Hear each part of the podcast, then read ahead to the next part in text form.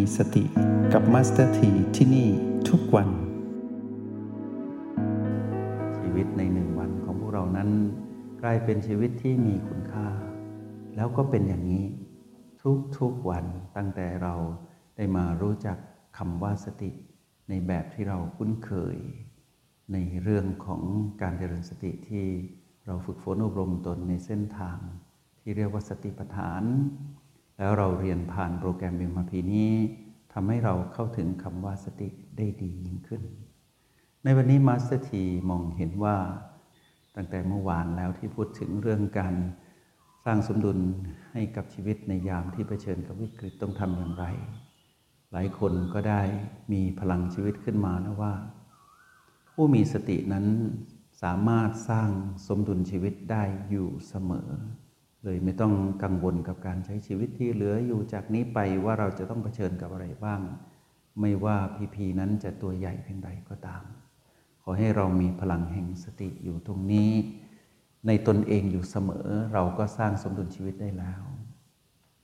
มัสถีอยากให้พวกเราเรียนรู้อีกสิ่งหนึ่ง ก็คือคำว่า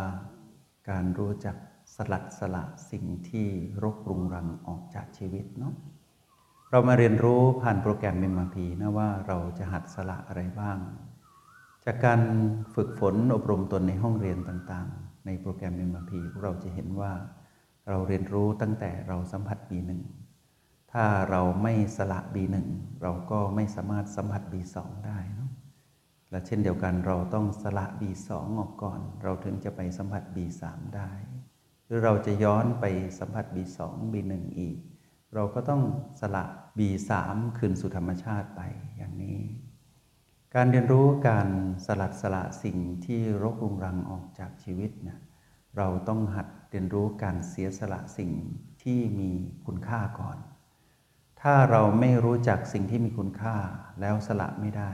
เราจะเห็นสิ่งทั้งหลายที่รกรุงรังในชีวิตมีคุณค่าหมดเลย เราจะคิดว่าอันนี้ก็ใช่ อันนี้ก็ดี แล้วในที่สุดเราก็สละอะไรไม่ได้สักอย่าง ในที่สุดเราก็มีภาระพันผูกเต็มไปหมดเลยในชีวิต แล้วเมื่อถึงคราวที่ต้องสละกาย เราจะไม่สามารถยอมรับการสละสลัดคืนกายสู่ธรรมชาติได้ ตรงนั้นนะ่ะเป็นวิกฤตชีวิตมาก ๆ เลยนะที่เราสละกายนี้ไม่ได้ ในเมื่อถึงเวลาที่กายต้องกลับคืนสู่ธรรมชาติ เป็นดิน เป็นน้ำเป็นไฟเป็นลม ตอนนั้นเมื่อความตายของกายมาเยือนากเราไม่หัดสละสิ่งที่โรกรุงรังออก ตอนนั้นเราจะเหนื่อยมากกับการที่ต้องรับมือกับความเปลี่ยนแปลงครั้งยิ่งใหญ่ กับการใช้ชีวิตในหนึ่งครั้งหนึ่งที่ได้เกิดมาเป็นมนุษย์ในชาติปัจจุบันเนาะทีนี้พอเรามาดูสิ่งที่มีค่าก่อน อย่างเช่น ที่มัสถียกตัวอย่างให้พวกเราฟังว่า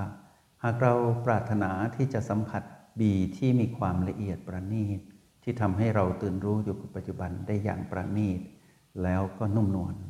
แล้วทำให้เราตื่นรู้ได้ชัดเจนในการเป็นอยู่กับตัวชีวัตที่เป็นปัจจุบันนั้น เช่นเรากำลังจะไปสัมผัส B4 เราต้องสลัดสละ B3 คืนสู่ธรรมชาติเนาะเมื่อเราจะไปสัมผัสประตู เพื่อไปสัมผัส B5 B6 B7 เราก็ต้องสละ B ทั้งหลายที่อยู่ในโพรงจมูกออกทั้งหมด เพื่อให้เรานั้นได้มุ่งไปสู่สิ่งที่ดีกว่า ต่อให้ B แต่ละ B นั้นมีค่าเพียงใด ต่อให้ B แต่ละ B นั้นจะมีความสำคัญเพียงไหน แต่ถ้าพวกเราไม่รู้จักสละสิ่งหนึ่ง เราก็จะไม่พบสิ่งที่มีค่ากว่า สิ่งที่มีค่ากว่านั้นรอเราเสมอ แม้กระทั่งบีทั้งหลายเมื่อเราสละหมดแล้ว เราจึงรู้ว่าเรามีพลังแห่งสติณ โอแปดเมื่อเราอยู่กับโอแปดเราต้องสละสิ่งที่เราสัมผัสอยู่ก็คือพลังจิตของตนเอง แต่ละขณะแต่ละขณะไป ไม่ว่าพลังจิตที่เกิดขึ้นตอนนี้ จะมีพลังเพียงใดก็ตามในที่สุดเมื่อถึงเวลา ธรรมชาติคือการถูกความเปลี่ยนแปลงเบียดเบียนปรากฏ ธรรมชาติสามประการปรากฏขึ้นแล้ว เราก็ต้องสละสิ่งที่มีค่าเหล่านั้นไป ด้วยเหตุว่า มีสิ่งที่มีคุณค่ากว่ารอเราเสมอ ถ้าเราคุ้นเคยกับสิ่งที่มีค่ารอบๆชีวิต หรือการเกิดมาเป็นมนุษย์ในชาติปัจจุบัน เราจะรู้ว่าสิ่งที่มีค่าในชีวิตนั้น เราต้องหัดที่จะเรียนรู้ที่จะสละสิ่งเหล่านั้นไปสู่ธรรมชาตินะ เพราะเมื่อถึงเวลาถ้าเราไม่ฝึกสละจากสิ่งที่มีค่าในชีวิตเนี่ยเราจะไม่รู้ว่าสิ่งที่รกรุงรังหรือ ไม่ค่อยมีความสำคัญกับชีวิตนะเราจะสละได้อย่างไร ถ้าหากเราเห็นว่าสิ่งที่มีค่าเรายังต้องสละ จะเป็นเรื่องง่ายมากกับสิ่งที่ไม่มีค่า เราจะสละได้อย่างรวดเร็ว อะไรอะไรที่ไม่จำเป็นกับชีวิต เราจะสละได้อย่างรวดเร็วเลย แต่การเรียนรู้สิ่งที่มีค่านี้ เราต้องเรียนรู้ให้ชัดแจ้ง แล้วก็เห็นให้ชัดเจน เหมือนดังที่ยกตัวอย่างให้พวกเราฟังว่า ถ้าเราสัมผัส B3 ได้อย่างดีแล้ว แต่เรารู้ว่า B4 ประณีตกว่า เราก็ต้องสละ B3 แต่การสละของเรานั้นเป็นการสละบนความเข้าใจว่า สิ่งนั้นไม่ควรถือมั่นนาน แม้นมีค่าเพียงใดก็ตาม เราถือมั่นนานไม่ได้ เพราะว่าถ้าเราถือมั่นนานเกินไป เราก็จะไม่เปิดโอกาสให้กับตนเองไปพบสิ่งที่มีค่ากว่า การใช้ชีวิตที่ปัจจุบันพวกเราจะเห็นว่าตัวชี้วัดปัจจุบัน แม้นดีเพียงใดในตอนที่เราฝึก และตอนที่เราใช้งานพลังแห่งสติในชีวิตประจำวันเราจะเห็นว่า เราต้องสละสิ่งหนึ่ง เพื่อไปพบกับสิ่งหนึ่งที่ดีกว่า มัสถีอยากให้พวกเราคุ้นเคยกับการสัมผัสสิ่งที่มีค่ากว่า ตลอดการดำรงชีวิตในหนึ่งวัน แล้วพวกเรา จะได้คุ้นเคยกับสิ่งที่ดีแล้วแล้วก็ดีอีก โดยที่เราไม่ต้องคาดหวัง เพราะว่าสิ่งที่เราสละนั้นเรียกว่าความปล่อยวางที่เกิดขึ้น มีค่าอย่างไร ถือมั่นไม่ได้ ก็ต้องปล่อยวาง เมื่อเราปล่อยวางมาก ๆ เราก็สามารถสัมผัสสิ่งนั้น ๆ ได้อีก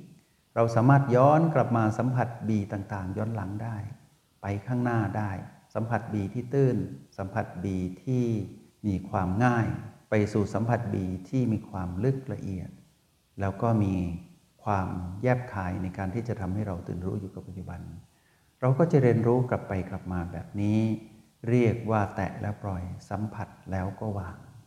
ทีนี้ในการดำรงชีวิตในมึงวันเราจะเห็นว่า เราอยู่ด้วยกันกับผู้คนมากมาย คนใกล้ตัวที่สุดก็คือคนในครอบครัว เราได้อยู่ด้วยกันในหนึ่งวันก็จริง แต่ในหนึ่งวันนั้น เราต้อง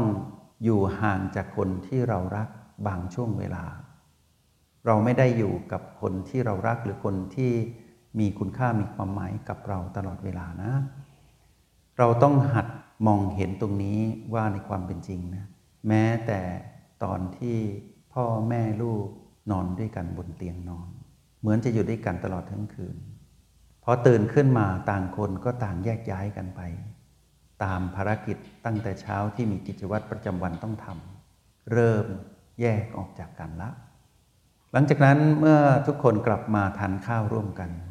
พอทานข้าวเสร็จลูกไปโรงเรียน แม่อยู่บ้านพ่อไปทำงาน เราจะเห็นว่าเราได้สละคนที่รักจากเราไปแบบไม่รู้ตัวนะ แล้วถ้าวันนี้ทุกคนกลับบ้าน พ่อแม่ลูกกลับมาพบกันใหม่ ก็เหมือนได้อยู่ด้วยกันอีกแล้ว จากนั้นก็พ่อแม่ลูกนอนด้วยกันบนเตียงใหม่พรุ่งนี้เช้าตื่นขึ้นมาก็เหมือนเดิมในกิจวัตรประจำวัน แต่อาจจะมีสิ่งหนึ่งเกิดขึ้นในสิ่งที่เราคาดไม่ถึง แต่ไม่ใช่ว่าสิ่งนี้จะเป็นสิ่งที่ต้องเกิดขึ้นเป็นตัวอย่างให้พวกเราฟังเท่านั้นเองนะ พ่ออาจจะไม่ได้กลับบ้าน ลูกกลับจากโรงเรียน มีคนอื่นมาส่ง เพราะเหตุว่าพ่อนั้นอาจจะประสบกับอุบัติเหตุ แล้วไปนอนอยู่ที่โรงพยาบาล แล้วอาการหนัก ตรงนี้ถ้าเราไม่ฝึกในการดูเป็นชีวิตประจำวัน พวกเราจะรับไม่ได้เลย เพราะว่าเราจะคิดอย่างเดียวว่า ทุกคนต้องอยู่ด้วยกันไปตลอด แล้วต้องเห็นกันทุกวันยอมรับไม่ได้ถ้าเกิดเหตุการณ์เช่นนี้ขึ้นในชีวิต ต้องฝึกนะ ฝึกมองโลกตามความเป็นจริงในสิ่งที่ปรากฏในทุกวันนี่แหละเห็นมุมมองต่างๆ ให้ชัดเจนว่าถึงเวลา เราต้องสลัดสละสิ่งที่ดีมีค่าทั้งหมดนะ ออกจากชีวิต แล้วทีนี้เมื่อเรามองดูให้ชัดเจนว่า ชีวิตที่มีค่า